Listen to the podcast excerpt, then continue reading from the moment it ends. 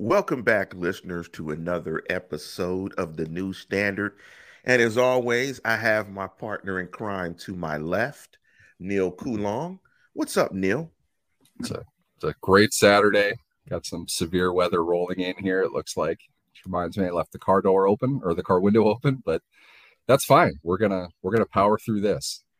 You guys got a heat wave, right? You guys got a heat we, wave. We did, yeah, right? we did we did. It, it was uh, for us. I mean, it, you know, it doesn't climb over a hundred all that often, but it gets into the mid to high nineties um, a time or two. In the last week or so, it was pretty hot. It's uh, it's been really dry. It hasn't rained at all. So flash flood written all over this. The ground's too dry to take it all in at once. And, uh, I'm not laughing at you, Neil. I'm laughing at Steeler Freak, who is a true Yinzer. He comes on with a nice sense of humor, which is absolutely funny. Um, uh, but yeah, as always, listeners, we're bringing, as always, listeners, uh, we're bringing you another episode of the New Standard on this Saturday morning. As always, if you want to participate in the program, go to YouTube, do a search for the New Standard and Neil Coolong. Want to thank Neil and Doug last week for an outstanding show on how lists are constructed.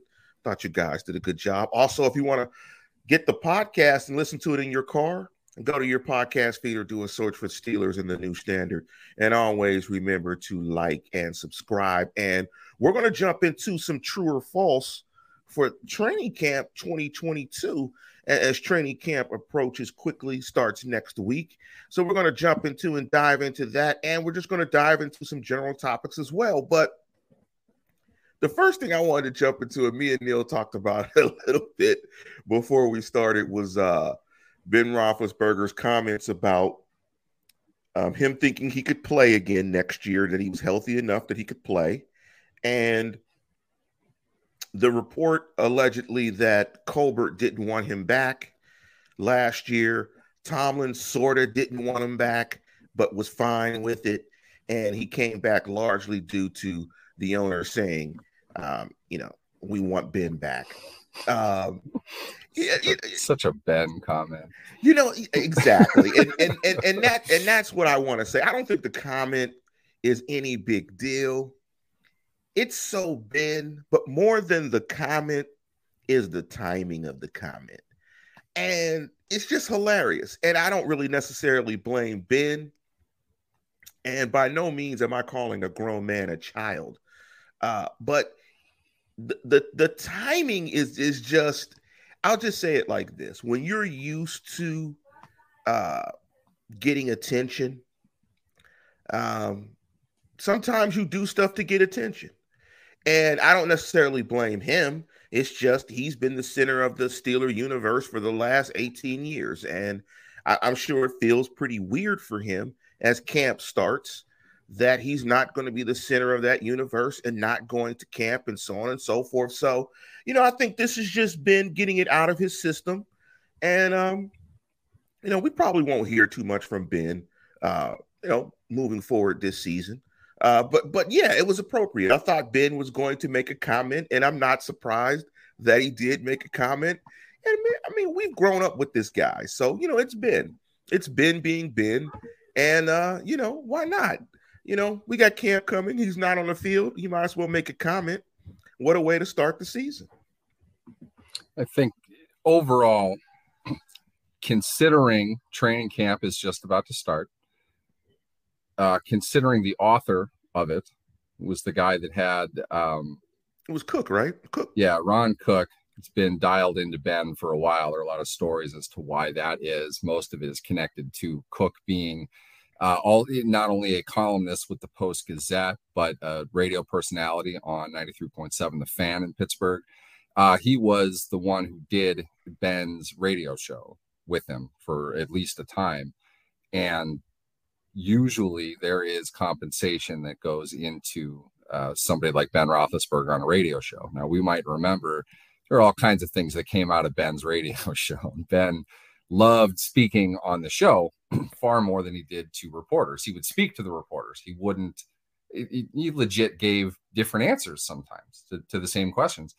Um, ben knew how to monetize his word, and I'm pretty sure that this was kind of agreed in advance. They were going to do this uh, big pre uh, pre training camp. You know, let's talk about Ben today. Let's talk about Ben from the historical perspective, and let's get him to talk a little bit about you know how things really were now that uh, now that he's not there. Uh, my take on it, legitimately, I don't think Ben said anything that we haven't said. I don't think Ben said anything that hasn't been discussed to a large degree. There was nothing particularly revealing about it. That said, when when you know the big time quarterback says it, it it's a story, it's a talking point.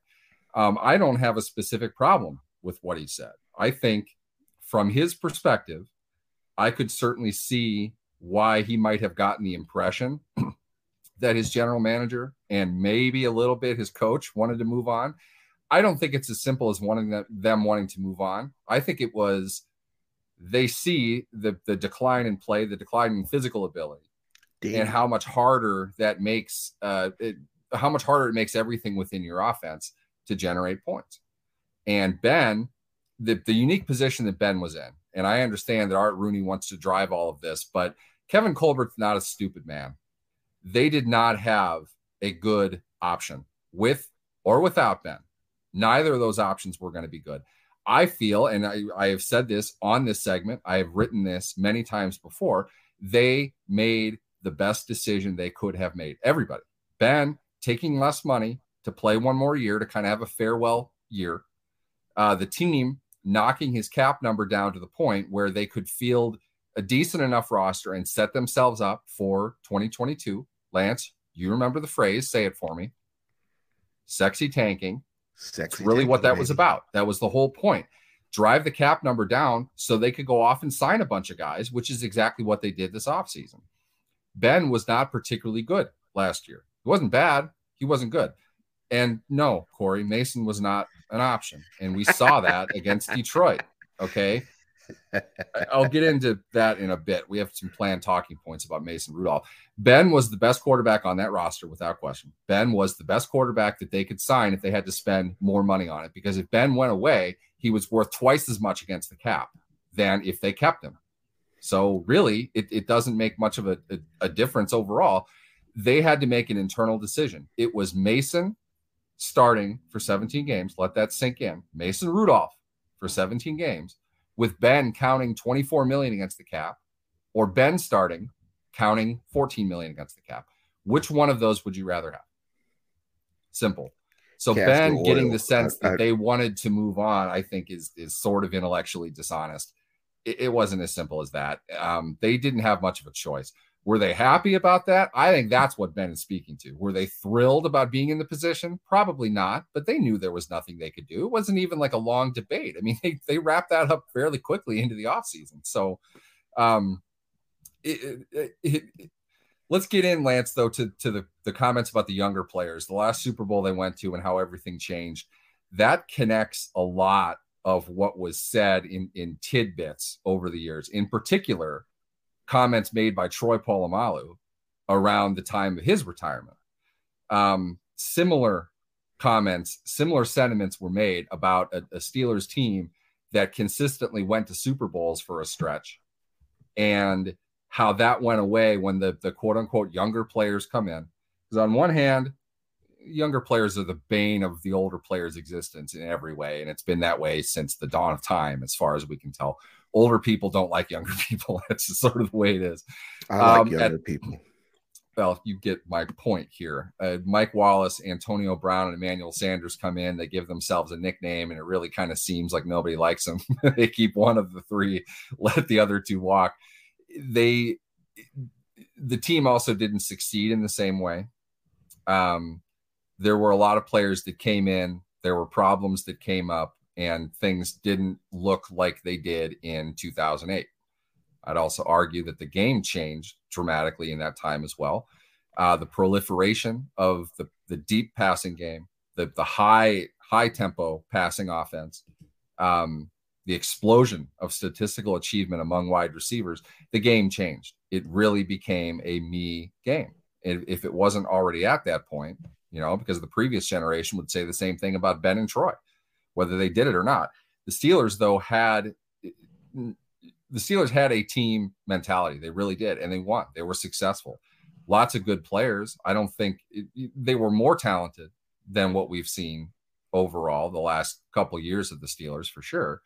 But they played with a sense of um, honor is the right word, but they put the work in. They improved themselves as players. They there weren't there were zero zero problems outside of Ben by 2010. Ironically, Ben's the one saying that. Ben was the one who caused the most problems on the team from 2004 to 2010. So I, I, I thought his comments were interesting in that. I think it's a bit of you know get off my lawn more than anything. But I'm curious. What what are your thoughts on that? Well, I I, I want to pivot a little bit because he's no longer on the squad. It's Ben being Ben. We we, we kind of know. Yes, it is Ben definitely being get off my lawn. A- absolutely. I mean, he's an old guy now for sure. Um, and you know, he's just not playing football anymore. I mean, I think he I, I think this is just a part of it getting out of his system uh completely. But the one thing I do want to talk about before we talk about training camp was the whole Acrisure naming thing. And I love what you guys talked about uh last week. It's just about money. Here's my perspective. And let me just say it this way before we pivot into camp. if you guys gave me $1,500 to put your name on my house and you gave me 1500 bucks every month, you could. I'm not going to be more upset than the Rooneys. It's just a money grab. I mean, that's it. I mean, that's all it yeah. is. I mean, it's just a money grab. I mean, it's fine. I mean, it's just a bad can, name. That's all. Yeah, the name is bad. Thing. You know, the name is bad, and because it's still going to be the Heinz Red Zone, eh, no one's going to care now. I Which mean, was something that was suggested on the show. I said at the yes. very least, could you just sponsor the red zone? I would have liked yes. to have seen the ketchup bottles, but I totally yes. get why Acrisure wouldn't want that. You, you, Heinz can still be a part of it, and that that's great. At the same time, though, let's keep in mind the only reason the Steelers are doing that is because it makes them more money. yes. So if anybody on this show, other than that, come on. So if anybody on this show wants to give me 15 bucks to 1500 bucks a month to put your name on my front door, hey, just hit me up in the private chat and we can arrange that. It could be the Corey Hatcher cave, the the CHC, the Corey Hatcher cave. You can put it on my garage, and I'll give you a sponsor every month for fifteen hundred. It, it's just money. Can I put I, something and, other than my name on your door? Yes, you can. Give me some time. Uh, I'll come up with something creative. Yes. I might give you ten bucks a month for it, but think yes. it's worth much more than that. yeah, so it'll be good though. It, it, it, you know, it is what it is, man. If you want to give me 50 bucks, maybe I'll up it. Maybe I'll give you a discount. I'll sell the top corner of my garage. Somebody can have the, the middle of, uh, of my garage. um, yes, absolutely. So look, I mean, it, if anything, maybe they'll discount the tickets because, well, they're not going to do that ever. But you know, they it, it's free money. Why not? So I can't I, I can't feel I can't I, I can't be more upset about it at all if the owners aren't upset. I mean, hey, uh, so that that's that with that. But let, us jump into training camp overall from a from a sixty from a sixty thousand foot perspective. Answer these two questions: What's the overall purpose of camp, and what happens at camp in regards to offense, defense, installations, so on and so forth. So let's just break it down from a very basic, high standpoint um, in terms of what happens at camp. Training camp essentially is um, it, it's a three week long gathering of everybody to one install the offenses and the defenses that the coaches have drawn up over the course of the off season to familiarize every player that's there with what they're going to do, to rep those out, to study them on film, and use all of that for part two, which is player evaluation. figuring out who you want, figuring out who can do what, and then kind of adding to your plan based on what you have from the guys in camp, based on whatever philosophy you wanted to sit down. Uh, three, determine generally on your team where your strengths and weaknesses are as far as pursuing perhaps other players and um, getting an opportunity to see players up close and decide what you want to do with them in, in the future. It might be Diontae Johnson. You show up in shape, you show up on time, you show up, you look like you you want to be a leader on this team. We'll give you an extension when you get here, but get into camp and put the work in first.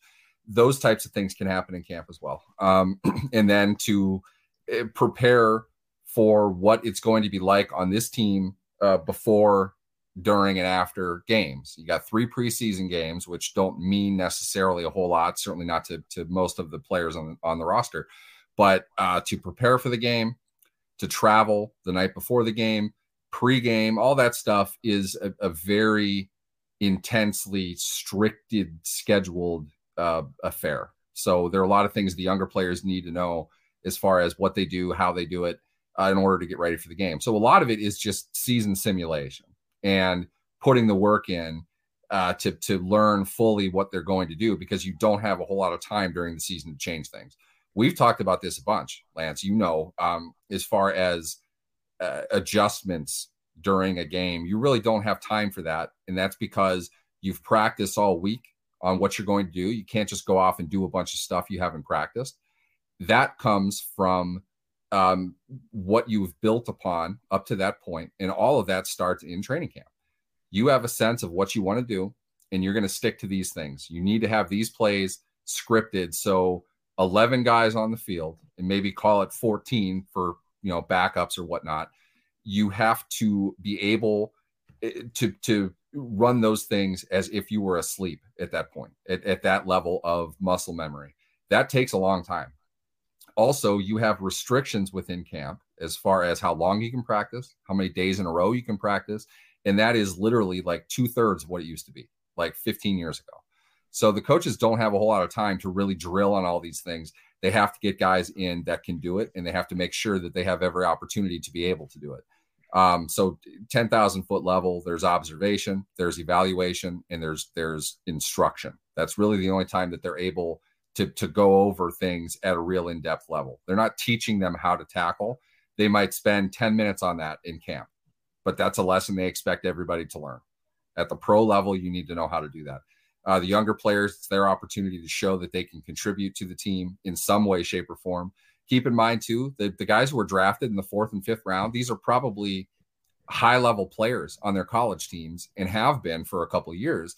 They have to learn how to play special teams and probably never have special teams is far more complicated than people think that it is. There's a lot of strategy that goes into that. So uh, they don't have much time to learn with that. So they have to work with position coaches.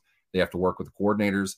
They have to work with um, you know, down to the, the, the special teams assistants who generally are telling people what lanes to go in and why, and then work on their technique overall, which is not something you tend to do during practice. You have to to put all the time into uh, the reps knowing where to be, what you're reading and why, and learning how to communicate, learning who's saying what and when. It's a lot to go over, and training camp is the only dedicated time that they really have to do all that at a fundamental level.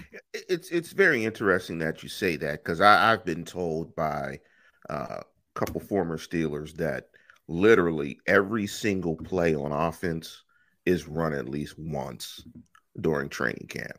Now it may not be twice, it may not be three or four times. Yeah, exactly. But but every single play is run at least once in training camp. And also, I was told that over the course of training camp that there are that the offense and defense per se is still morphing and changing. Mm-hmm. Um, you know, you're you're taking stuff out. You know, we don't run this well. Um, you know, you're you're adjusting some stuff um, so uh, all, all that preparation and all that stuff is happening. And, I, and I'm glad you said about the logistical aspect of it because you're talking about when you're traveling to a game, you're talking like close to 75 people. You're talking 75 people. You're talking it's equipment. Way more than that. It's way yeah, more than that. Yeah, exactly. So you're talking equipment. You're talking uh, it's a, it's an endeavor. You're almost moving a city. You're yep. almost moving a neighborhood every single week. And as much as you do it, you still have to do it again to get used to doing it again. Mm-hmm. You know, it's it's it's I, like I've worked directly with that process. It it the way you just said it, it's moving a small town. Yeah. You have semi trucks that that travel well ahead of the game. You have separate planes that are bringing in a bunch of equipment, personnel, staffing. Um, they move like you know a N- Napoleonic army from one area to another. There, there are all kinds of things. My job was to to uh, I unloaded the trailers that came in, all the visiting teams' equipment we had to bring in. I've helped move MRI machines. I've helped move um, housing stuff that, that let, players or let coaches. Me, let me pause you, Neil. Let me pause you, Neil. We're going to go real Watergate with it. Did you plant microphones?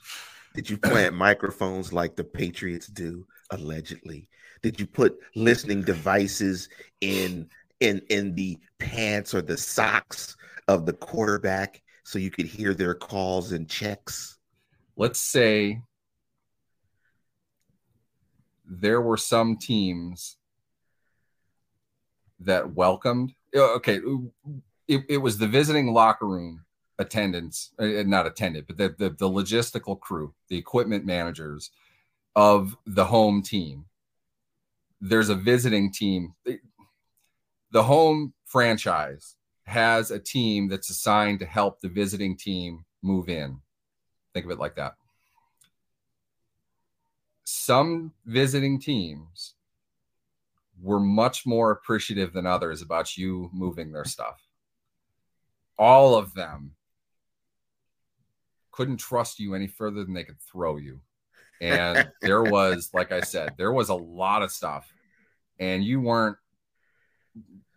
Don't ask questions, just move. It's really, you know, it's understandable why they do that. I'm not trying to make it sound all nefarious, but I'll just say that I would never have known if I was moving in an atomic bomb. They they case things up. They don't market. There's only like two people that know what any of them actually are. They just tell you move this here, move that there. They keep a very, very tight lid on their stuff. And a couple, it, I never had a negative experience. You'd hear uh, stories about other ones. I had some really great uh, head coaches, like Mike Mularkey with the Jaguars, for one. Um, he, he was all but helping us at, at one point. Um, it, lots of them were I don't want to say open, but it, it, wasn't as big a deal. Some of them, though, and I'm not going to name names, some of them, it it was. Now it almost feels like nowadays they'd make you sign an NDA to do it because they were all over you, everything you were doing. It was it's stressful, and their equipment managers. You think of like high end alpha carnies, their lifer equipment, they're like roadies at concerts but they're on steroids. They're usually ex play uh, uh, like they're players that at some point got hooked into a team. Maybe they wanted to get into coaching, but they're extremely aggressive and they're extremely like road savvy. So they're used to moving things in and out all the time. It, it's a massive process. It, it, you you're more familiar with some teams than others, but other teams do it in a very secretive way. In comparison, so I guess, so, so I guess we'll say these guys aren't the guy you call for pizza and beer to move your no uh, refrigerator no. to your house. No.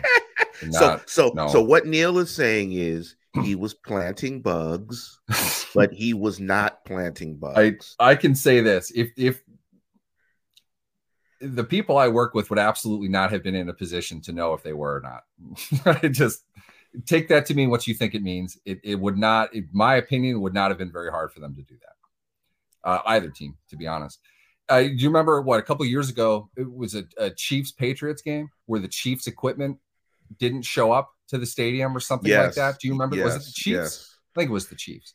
Yes, um, it was I'll, a game I'll that recently that it, was, it was showed, at Gillette. Yeah. I know it was at Gillette. Yeah, it was because they just showed the game on the NFL Network, and they were literally bringing the equipment the same game, the day of the game. They were wheeling in the equipment. I I will say this: something unusual happened because that file that under you have one job for the trucks to show up at the wrong place or not on time or what Hey, the Patriots altered the GPS. Yep. The Patriots altered the GPS. I'm telling you, they they have it their would not ways. surprise me. That's all I'm saying. It would not. Have their From ways. what I know, it would not surprise me. It, it, they would be in a position to be able to do something like that, and it really seems like, just from what I know of it, that would easily be the the. I was a grunt. Keep that in mind. I worked on the sidelines, and then I did equipment stuff for a little bit, and it was more as needed. It wasn't like a full time job or anything of the games that I did, that stuff came well in advance. For it to be late just doesn't make sense. They pay a lot of money to private contractors to ship that stuff. And they they usually would drive it for that reason. They don't want to put it all on one plane. They'll drive it uh, because of the, the mass quantity of it. It's cheaper. but to do that, if if they have if Kansas City is playing at Foxborough on Sunday, they'll hit the road on on the Monday of, of the game week just to make sure that it's there and the stadium's open. So usually I would show up on like Thursday was when the first heavy stuff would come in and all the uniforms were already in the lockers. They already set all that up because the stuff comes early. That's, you know, it's kind of one of the main things that you would want to get there. Plus they want to ship it via truck as opposed to plane just because of the cost. There are some instances in which I believe Kansas City took a plane, and this was the thing. It didn't. The issue was not uh, their equipment flying in Kansas City to Foxborough, Massachusetts. Their issue was it from the the airport at Foxborough or airport at Boston to Foxborough. So you tell me. I you know. Well, let's let's it, it, it would not this. be hard for somebody to figure out what it was in that truck, and the fact that it just mistakenly didn't get to to uh, Gillette Stadium. Let's just. I never this. saw that. I, I, think we lost Ali as we uh, have uh, triangulated the signal and went on a wild goose chase talking about equipment. But that is the beauty of this show is that sometimes we can go on tangents and you have to love it. But let's jump into the true or falses when it comes to training camp. And I love the breakdown overall 64,000 foot perspective of training camp that you gave. And, and you mentioned Mason Rudolph. But but let's start with the quarterbacks. And, and we're going to jump into the Mason Rudolph question or, or, or statement. True or false? Kenny Pickett will be quarterback two by the end of training camp. This is such a, a difficult thing to project where we sit right now I legitimately see both sides of this. I don't think it makes any sense to keep Rudolph at his salary. $3 million for a backup quarterback who obviously didn't perform well enough to be the starter this year. $3 million for that. And that also pushes the guy you took at 20 overall to a third string player. He's not even going to dress on game days is that the best thing to do for your team immediately? As in, if Mitch Trubisky gets hurt, Rudolph theoretically, just due to experience, might be the better option. And that's just to get the team out of the stadium that week. Maybe you figure out who's the starter during practice the next week. I think there is validation uh, in in that mentality. Rudolph is the experienced one. Make him the backup because of in-game situations. Long term, if this guy, let's say Trubisky gets hurt in the second quarter of a game. I could see Rudolph being the better option to come in at that point and finish the game, get out of the stadium, hopefully with a win. He's been there, he understands it. Do you want Pickett in that type of a situation? I could see them not wanting to do that over the next four weeks. So Trubisky's out for four weeks. You want to set a starter for four weeks. You don't want to trade off week in and week out. At that point, is Rudolph better than Pickett? over four weeks? I don't know. I could see that being different, and that that makes it a different question. So I I would say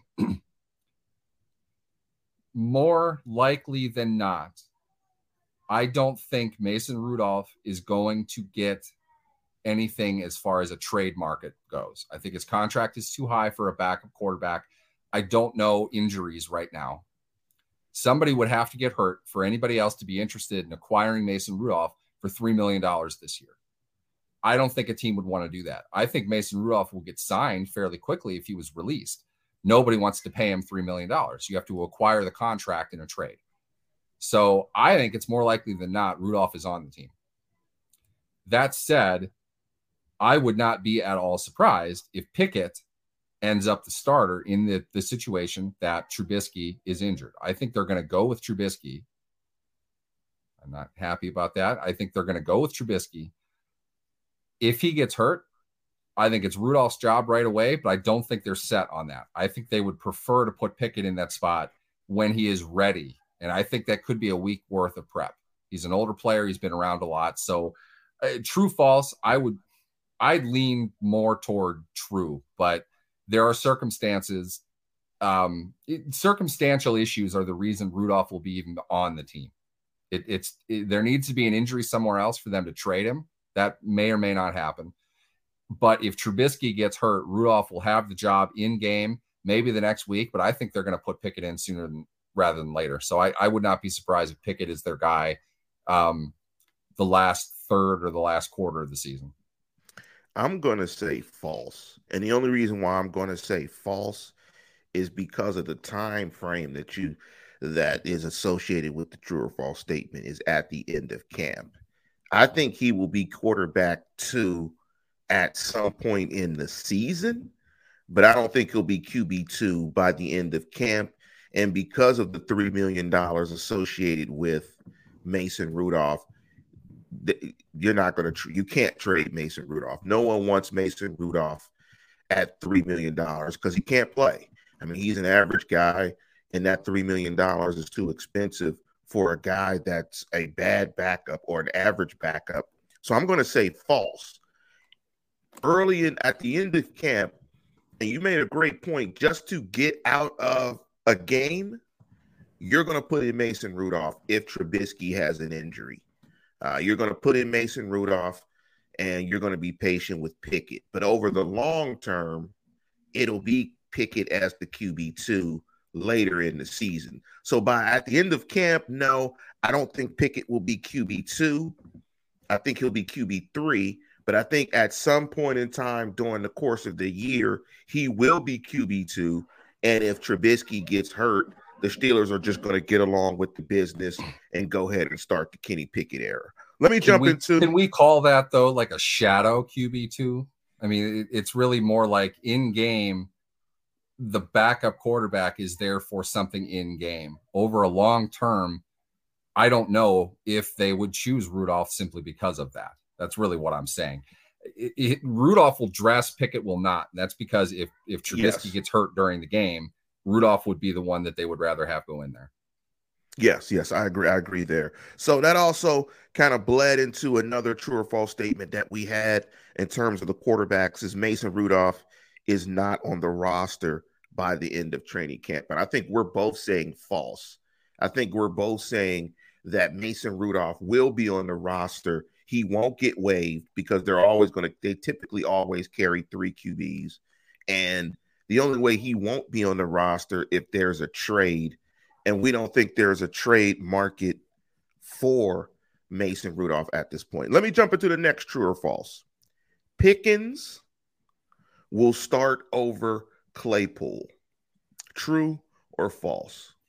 I don't know what what starting really means in the NFL it, it starting is going to with three receivers. It's going to depend on what package they want to start the game with. That would technically be a start. Um, who's going to play more? I think is really the question. I honestly, I, let's see what Pickens can do. Um, we saw some great things in a couple plays in college. He didn't play all that much. You know, there's there's still some things I think he's going to have to learn and work out. Um, if he's good though, I think that moves Claypool inside. I, I think that's probably the biggest thing I want to watch in camp is where the Steelers play Chase Claypool. Um, if you were to compare George Pickens in college to Chase Claypool in college, there's absolutely no argument that that uh, George Pickens is the better of the two. Absolutely no argument. Pickens is, was a really good college receiver. Yeah, he's a he's a first I didn't think Claypool is all that great.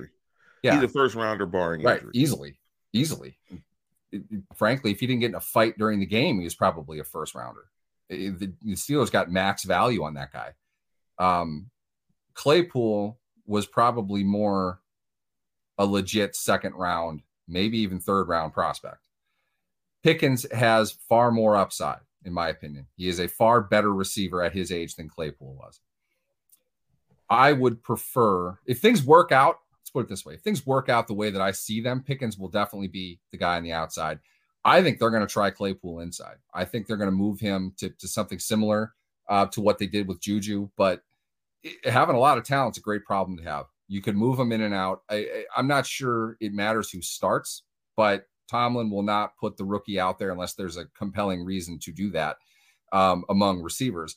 I think Pickens uh, will come on much like Chase did when he was a rookie. Not necessarily the guy right away. Give him a couple weeks to kind of adjust and, and figure things out. Maybe he gets the ball a little bit more as the season goes on. Claypool has a role. I think Claypool um, he, he has a lot to prove this year for sure. They're going to give him the opportunity to do that. So for me overall, I, I think Claypool will start more than Pickens will. I'm just not sure that we're going to see an eight to one disparity in snaps. You know, Pickens is going to get on the field pretty often. Claypool will probably have more by the end, but they're they're going to be fairly close. Yeah, I agree, and and I wanted to say start just to have a discussion about it, but I think you're right. I mean, the current NFL, you're going to play three wide receivers a ton. Uh, I, I, think Pickens will definitely be one of the three. Uh, where he's aligned, I'm not sure. Um, I could see them using him very much in a similar way to Martavis Bryant. Um, I, I, think you could simplify the game for Pickens and take advantage of his athletic ability. Uh, and, simplified, give him a, a simple amount, uh, a small menu, so to say, so to speak, an appetizer menu of things to do to maximize his physical uh, athleticism and ability to get the maximum out of him. So I, I, would agree. I would say false in terms of that question, but that leads into another question that you asked, or or a statement that you suggested we run into, or we we we talk about. Uh, was true or false? Claypool has over 1,100 yards receiving in the 2022 season. I'm going to say true. I, I'm going to say true. And if if Mitch Trubisky stays healthy, I'm going to say that he has over 1,100 yards because if he stays healthy, because 17 games, 1,100 yards. Don't get my math bad. That's what about 75 yards a game? 64.7. 64.7. Yes. I, I think, and I'm impressed with you running that out at, let's just say 65. I'm impressed. That's great math, Neil. Uh, 65 yards a game receiving. That's probably four catches. Call it so, five at 13 a catch, which I think is kind of realistic. Kind so, yes, probably on the higher I, end. I, I, would say true. I, I think if he has only 1,100 yards, I would say that the season is a little disappointing given 17 games 65 yards a game receiving, in my opinion, is pedestrian. It's more tight end like uh, to me in terms of his ability to be a to stretch the field, his run after the catch ability, his physical nature as a player. I would be disappointed in 1,100 yards for the season. So I'm going to say true. He has over 1,100 yards for the season. The funny thing is, is take a guess how many yards did Diontae Johnson have last year? I'm going to say Diontae Johnson had because the air yards that the you know the ball was probably only in the air for three yards for almost all of Maybe. his catches. um, I'm going to say Diontae Johnson had close to uh, 110 catches, and he probably averaged about nine and a half yards per reception. and he had so about 1,200 yards, about 1,250, 1,275 around 107 there. for 1161, 10.9 a catch. I was close. On 169 targets, that is just incredibly inefficient. And yes. I'm not sure if that's going to be different. And let me tell you why. Claypool, if, if you want to rack up more than 1,100 yards on that many targets, you just need to catch the ball. I mean, that that's really, you know, I'm not trying to disrespect Diontae Johnson. I'm I'm slamming the Steelers offense more than anything. They didn't run far down the field to to catch the ball. Claypool, you would hope, is more of a big time playmaker type of guy.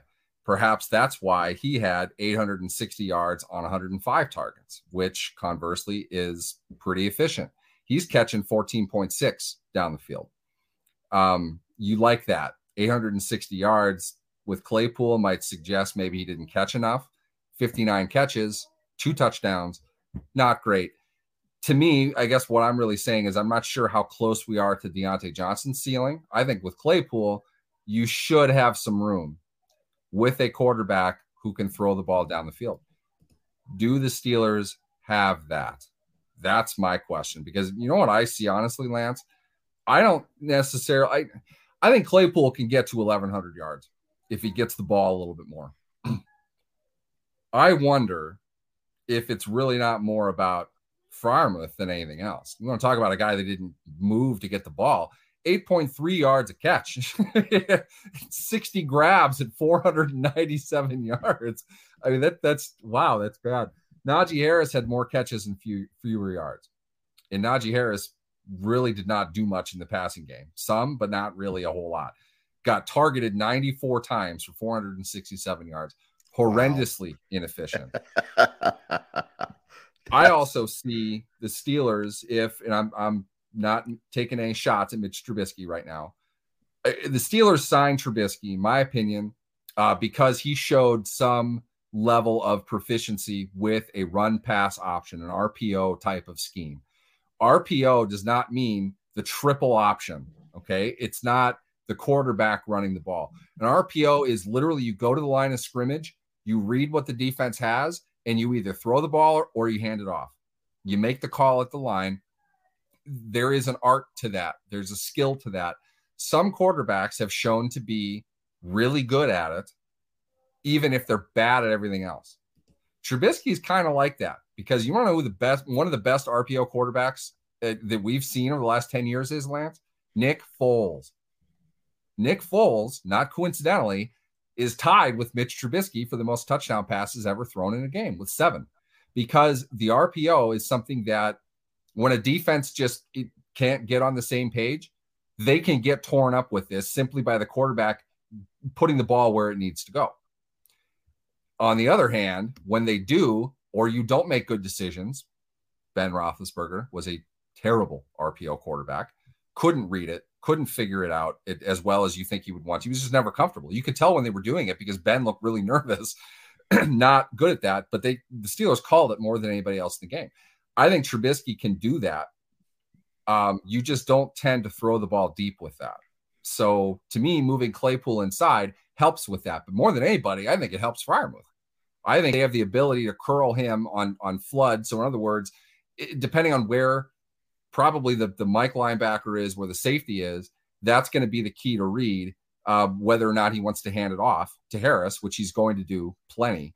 But if he doesn't, he has the ability to to, to go play action, bootleg, and hit guys dragging across the field. It's called a flood. When you're facing a zone defense, you put two, three guys into an area which there are only two zone defenders.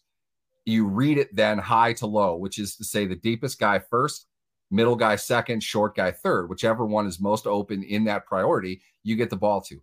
Trubisky can play in that. And that's really what Matt Nagy did with him when he was successful. It doesn't always work, it's not easy to do all the time, but when it works, you're going to be pretty efficient with it. Trubisky isn't overly skilled at simply dropping back and reading the whole field. But if you cut the field in half for him, let him use his athleticism on the outside and hit a, a, a moving open receiver flooding one way of the field, he can do that.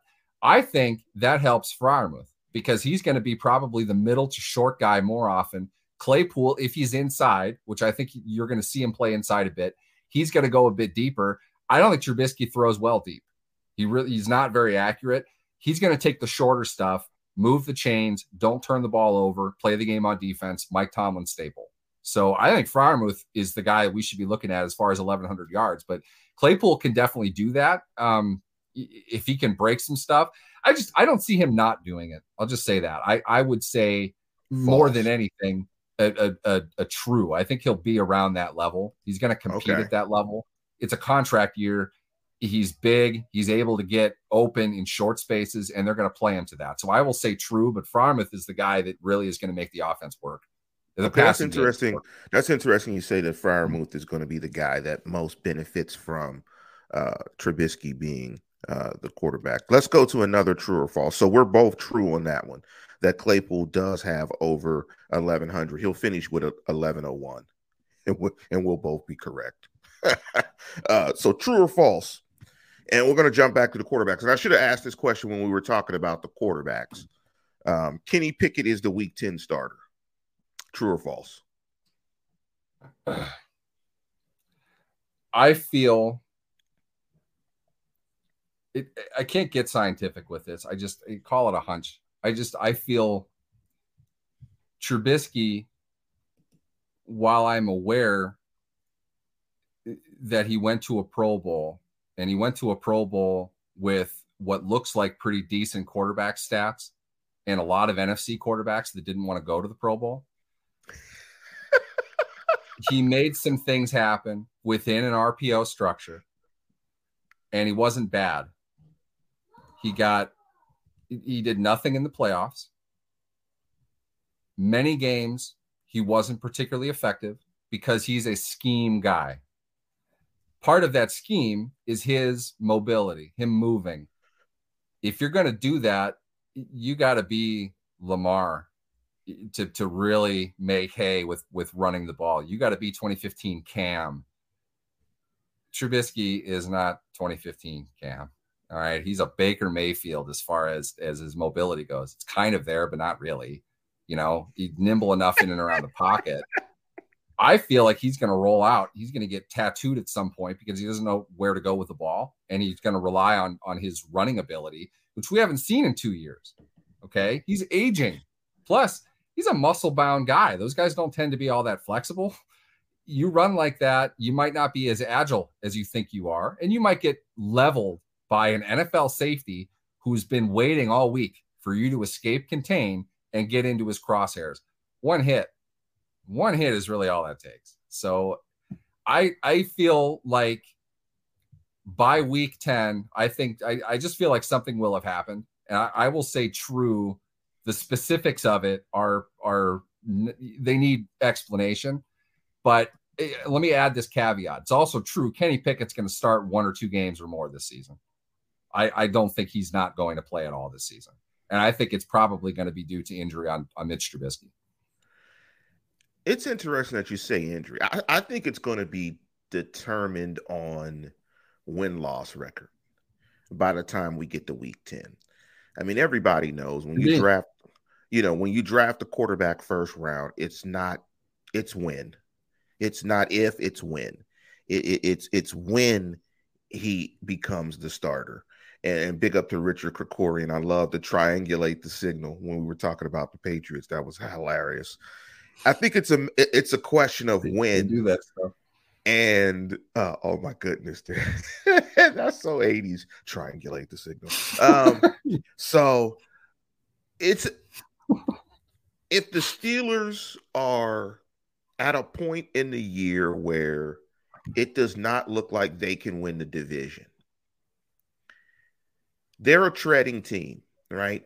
You know, the Steelers are always going to be a treading team, meaning they're always going to compete and let it do what it do. If it means we go to the playoffs, we go to the playoffs, whatever. They're always going to let it do what it do. They're never going to tank. They're always going to tread or sexy tank. And so, with that being said, if they find themselves in a position in the first year of Acrisure Stadium, oh, that's terrible uh, that they're hmm. out of the playoffs so by dumb. week 10, and they won't be mathematically because you'll have seven more games. They they will give Pickett a try. There's no real financial obligation tremendously that they're trying to protect to Trubisky. We all know Mason Rudolph is Mason Rudolph. So depending on where they are week 10, if they're like three and seven, they're going to go with Pickett and they're going to go ahead and, and start uh, the whole Pickett era. So I can't remember what I picked them to be in our prediction show because I think I started them as uh, uh, four and zero. Oh. But let's just say yeah, uh, I, think I, start, I think I started them at four and zero. Oh. So I'm gonna say I'm gonna say false because given my predictions, they they start at four and zero, so they'll still be in the race. So I'm gonna say false.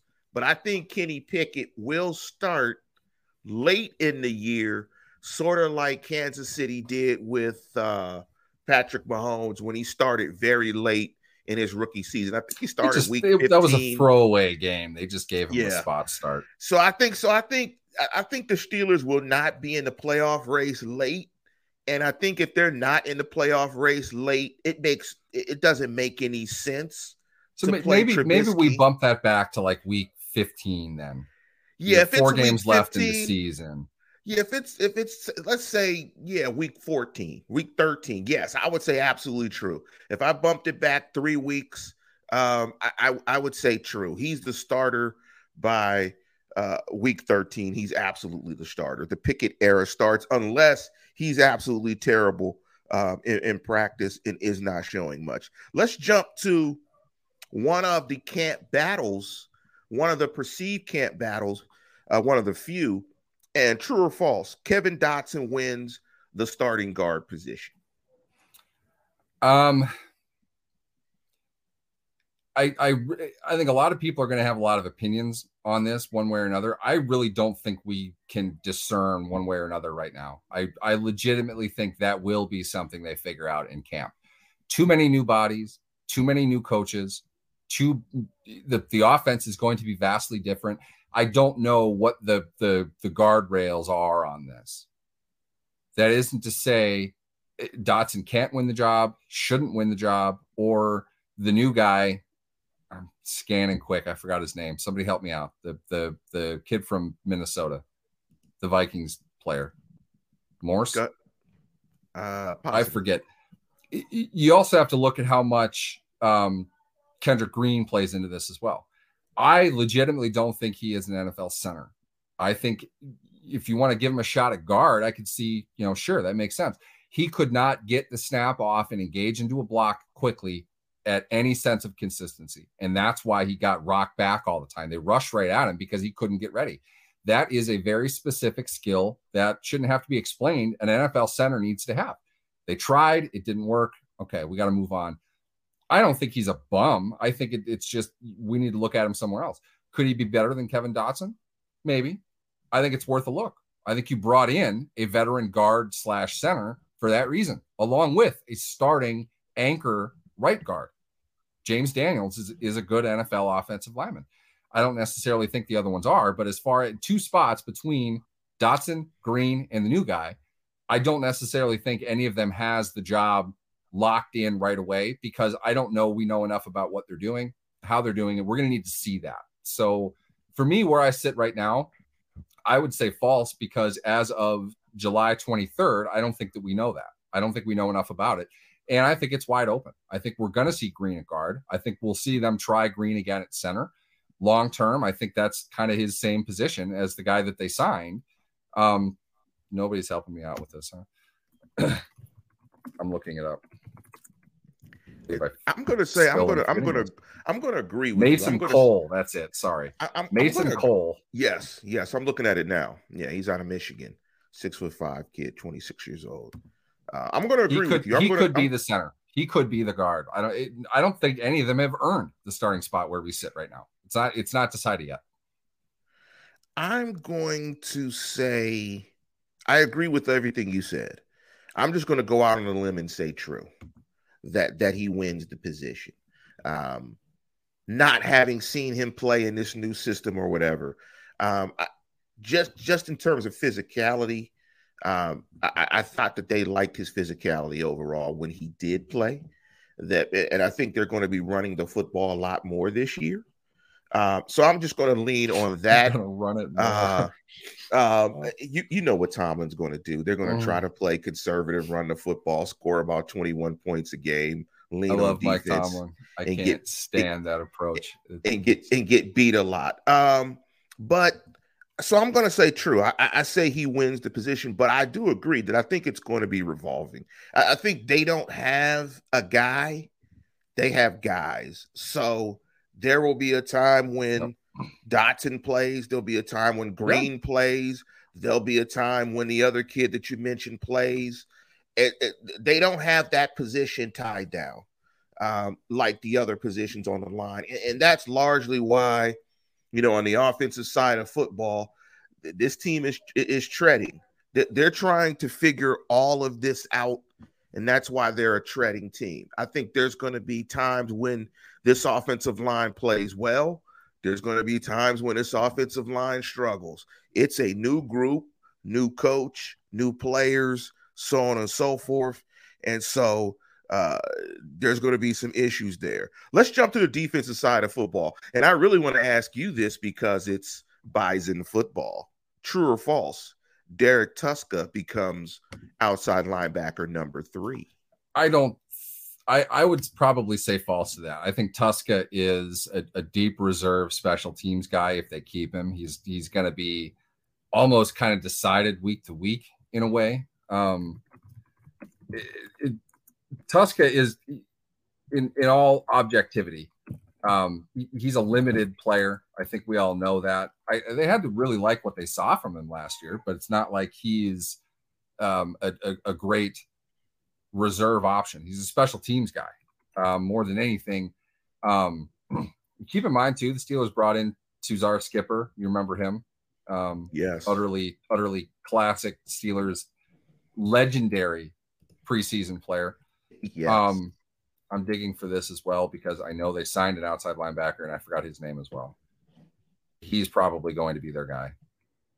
Somebody want to help me out with that? I am just not on my game today. so I, I Genard. Avery. Genard Avery is an outside linebacker. I would think they signed him to be the the the spot replacement snap eater uh, while Watt and Highsmith get a rest here and there. Tuszka, I, I wouldn't be surprised if Tuszka makes the team. And I think he's a special teams guy. I think they brought in Tuzar Skipper to compete against Tuszka as far as being that deep reserve special teams guy. And I think that makes sense. That's a good spot for him. Um, he- he's he's a reasonable special teams guy and now he has experience. I thought he did pretty well. I thought he, he played better than Taco did. And really, he's the guy that, that you point to when you want to shove it down Melvin Ingram's throat about how he wasn't going to play because both guys got hurt by the next week. And we, we had Taco and, and Tuszka out in key series as the game went on Wait a minute. That you, season. He would have played a ton. Did you Tuszka say? stepped up and did what he needed to do. Did you say Taco and Tuszka? Taco and Tuszka. Those were our outside linebackers for a couple plays. That happened. I believe uh, one of them That- was the the key play against Cleveland when when uh, Landry fumbled at the end on Halloween. That It was like Taco a, who caused that fumble. that sounds like a food order. Taco and Tuszka. Yes. Can I get two 2021 tacos? season was a food order. That's Can I get two tacos and a Tuszka? That that has to be an order in North Dakota State. Can I get two tacos and a Better- Tuszka? It better be. If it's not, I'm starting that tomorrow. It's going to be Yeah. like a, a double meat, double shell taco. tacos, tacos, I and what that. Yeah, that, Tacos that- and Tuszka. well, you know, you know, I mean, just uh, since we've had some tangents today, you know, Taco Bell did have a two shell. They had like a the Shack Don't- taco. I Well, don't- don't bring this up. I'm still bitter about this. The fact they got rid of the double decker taco, I'm so pissed. I'm yes, still pissed. yes, the I double make those at home, and they're not the same. Yeah, I- those. oh God, dude, Yes. I wait. I, I let's just say this: in college, I weighed a certain amount because there was a Taco Bell in our union, and you got like a thousand dollars a semester in free union cash. I spent all of it at Taco Bell. After Yeah. college, I moved to a town where there wasn't a Taco Bell within 40 miles. I lost 30 pounds in like two months. I'm not body shaming. So you mm. weren't a taco, you were a burrito. yeah, I, I was I was a lot of a lot of bad things, but oh damn, dude, double decker tacos, two packs of mild sauce, a Pepsi. All right, I know where I'm going for lunch. Get the no, cheesy. the cheesy gordita crunch is not the same thing. I'm so tired of this argument with people.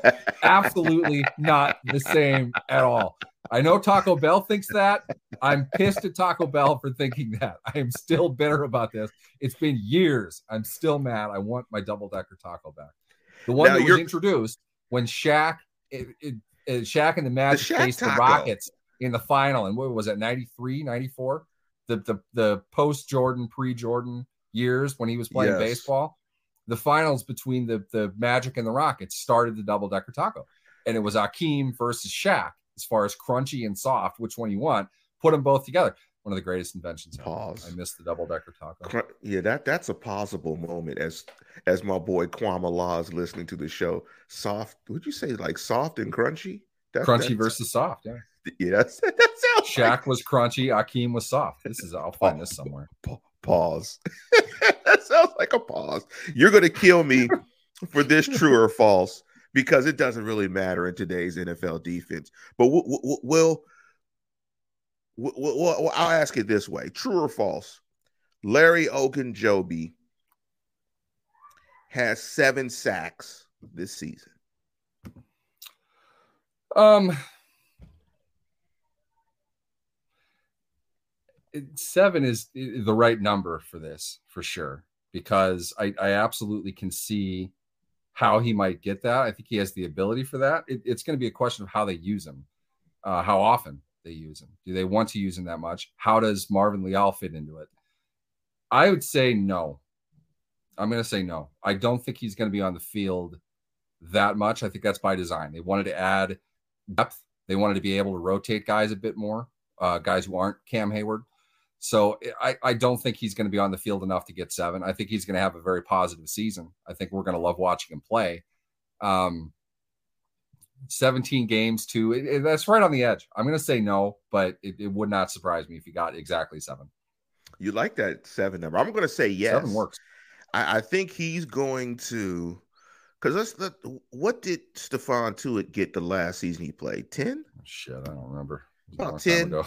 That- that- yeah, Somewhere in there. It's it's somewhere around there. I think eh, I think he's going to pick up seven, and I think some of it will be half sacks here, full sack here. He had 11. Just- wow.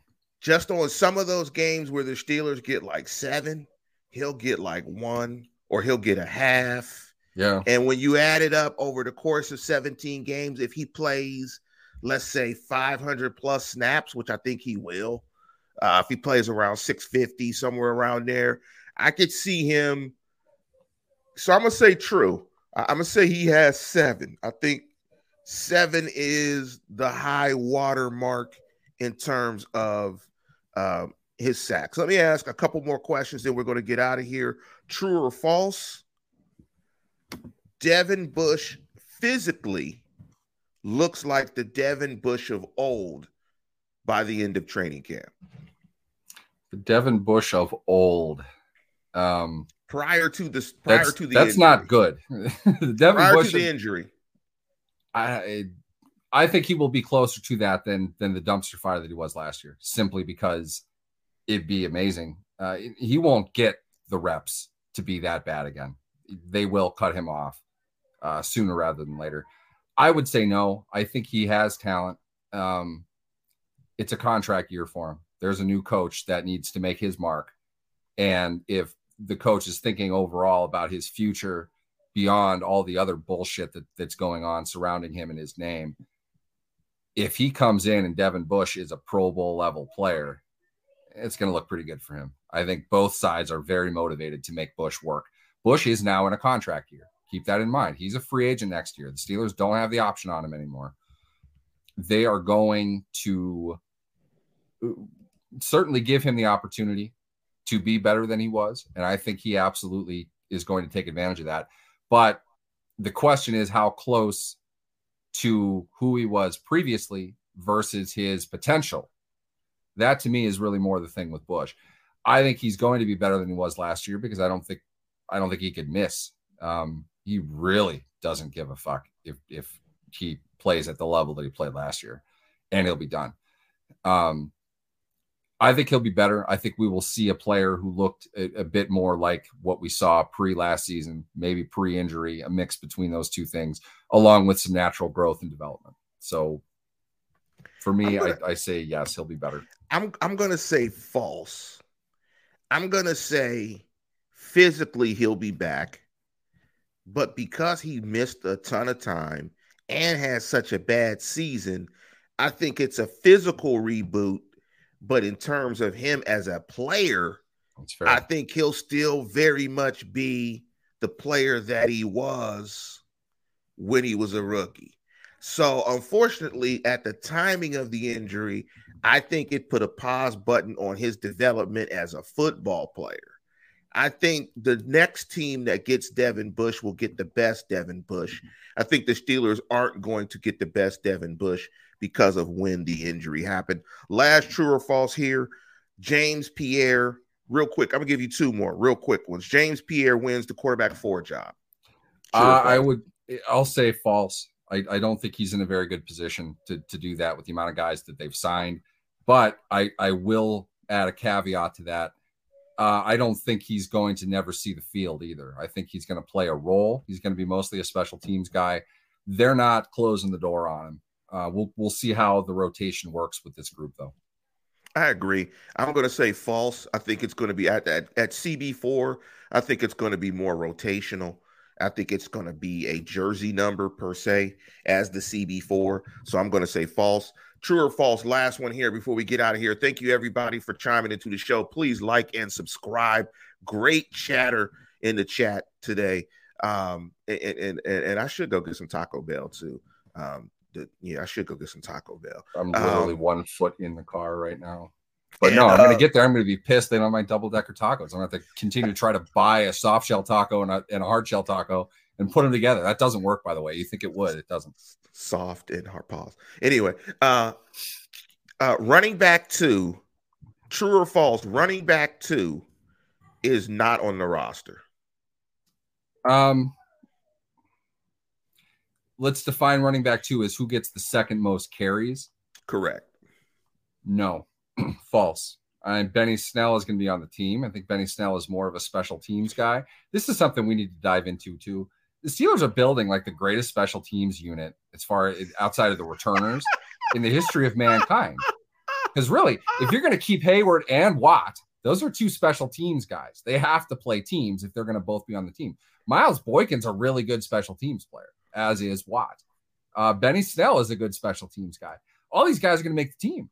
So they're they're building up like a, a monster special teams group. I don't know why, but okay. Uh, Benny Snell's not going to get the ball anymore this year than he did last year, uh, but he's going to be on the team. He's going to play special teams. He'll do okay with that. I think they'll find somebody else that's, that's going to have a couple games um, to to carry it. I don't know if that's McFarland, and I've I've kind of given up thinking that he's legitimately an option. We just don't know. I think running back two is not on the roster because Mike Tomlin does not believe in running back number twos. He does not. He does not we'll figure that out in, in September, maybe he, October. He, he, he, does not believe in running back twos, and so the amount of carries that any running back two would get does not amount to being a running back two. That's just a whatever. And you have Najee Harris on um, a radio spot saying, "Hey, if they want to give me 500 carries, I'll take 500 carries as long as it means we're winning." No, you won't, son. If you get 500 carries, your career will be over in the next year. your agent will tell you, "Stop, stop." We're gonna no, go back. We're gonna go back and say that about carry 390, your career ended, and then yes, you had 110 exactly. more after that for the sake of embarrassment. So no, so yes, as Corey would say, Harris is RB one and RB two. That that's pretty much the answer. Probably, yeah. There there is no RB two on the roster, so it, it it is uh yes. Mike Tomlin does not believe in running back twos. But with that, we are going to conclude the show. Uh, I, Neil is salivating. He's about to go to Taco Bell, Bell and, and, get on that mild sauce. Burn and, uh, thousand calories and workouts this morning. I want to add it with it, like three yeah, double decker tacos. Yeah, with three with three bites, and he's going to get that mild sauce. What? And you know, maybe maybe if I told you that Taco Bell had grade F meat, that oh, yeah. maybe you would not go to the Tusca F, sauce. F stands for fantastic. Yes, grade F meat. I used to have a Taco Bell down the street from me, and now oh. it's a Starbucks. So you, know, you don't know, you know. So, but with that, we're going to conclude the program, and we're going to go to Taco Bell. And as always, tune in, tell a friend, and hopefully we can get Taco Bell as a sponsor next week. See you guys later. See you next Saturday. Go Steelers.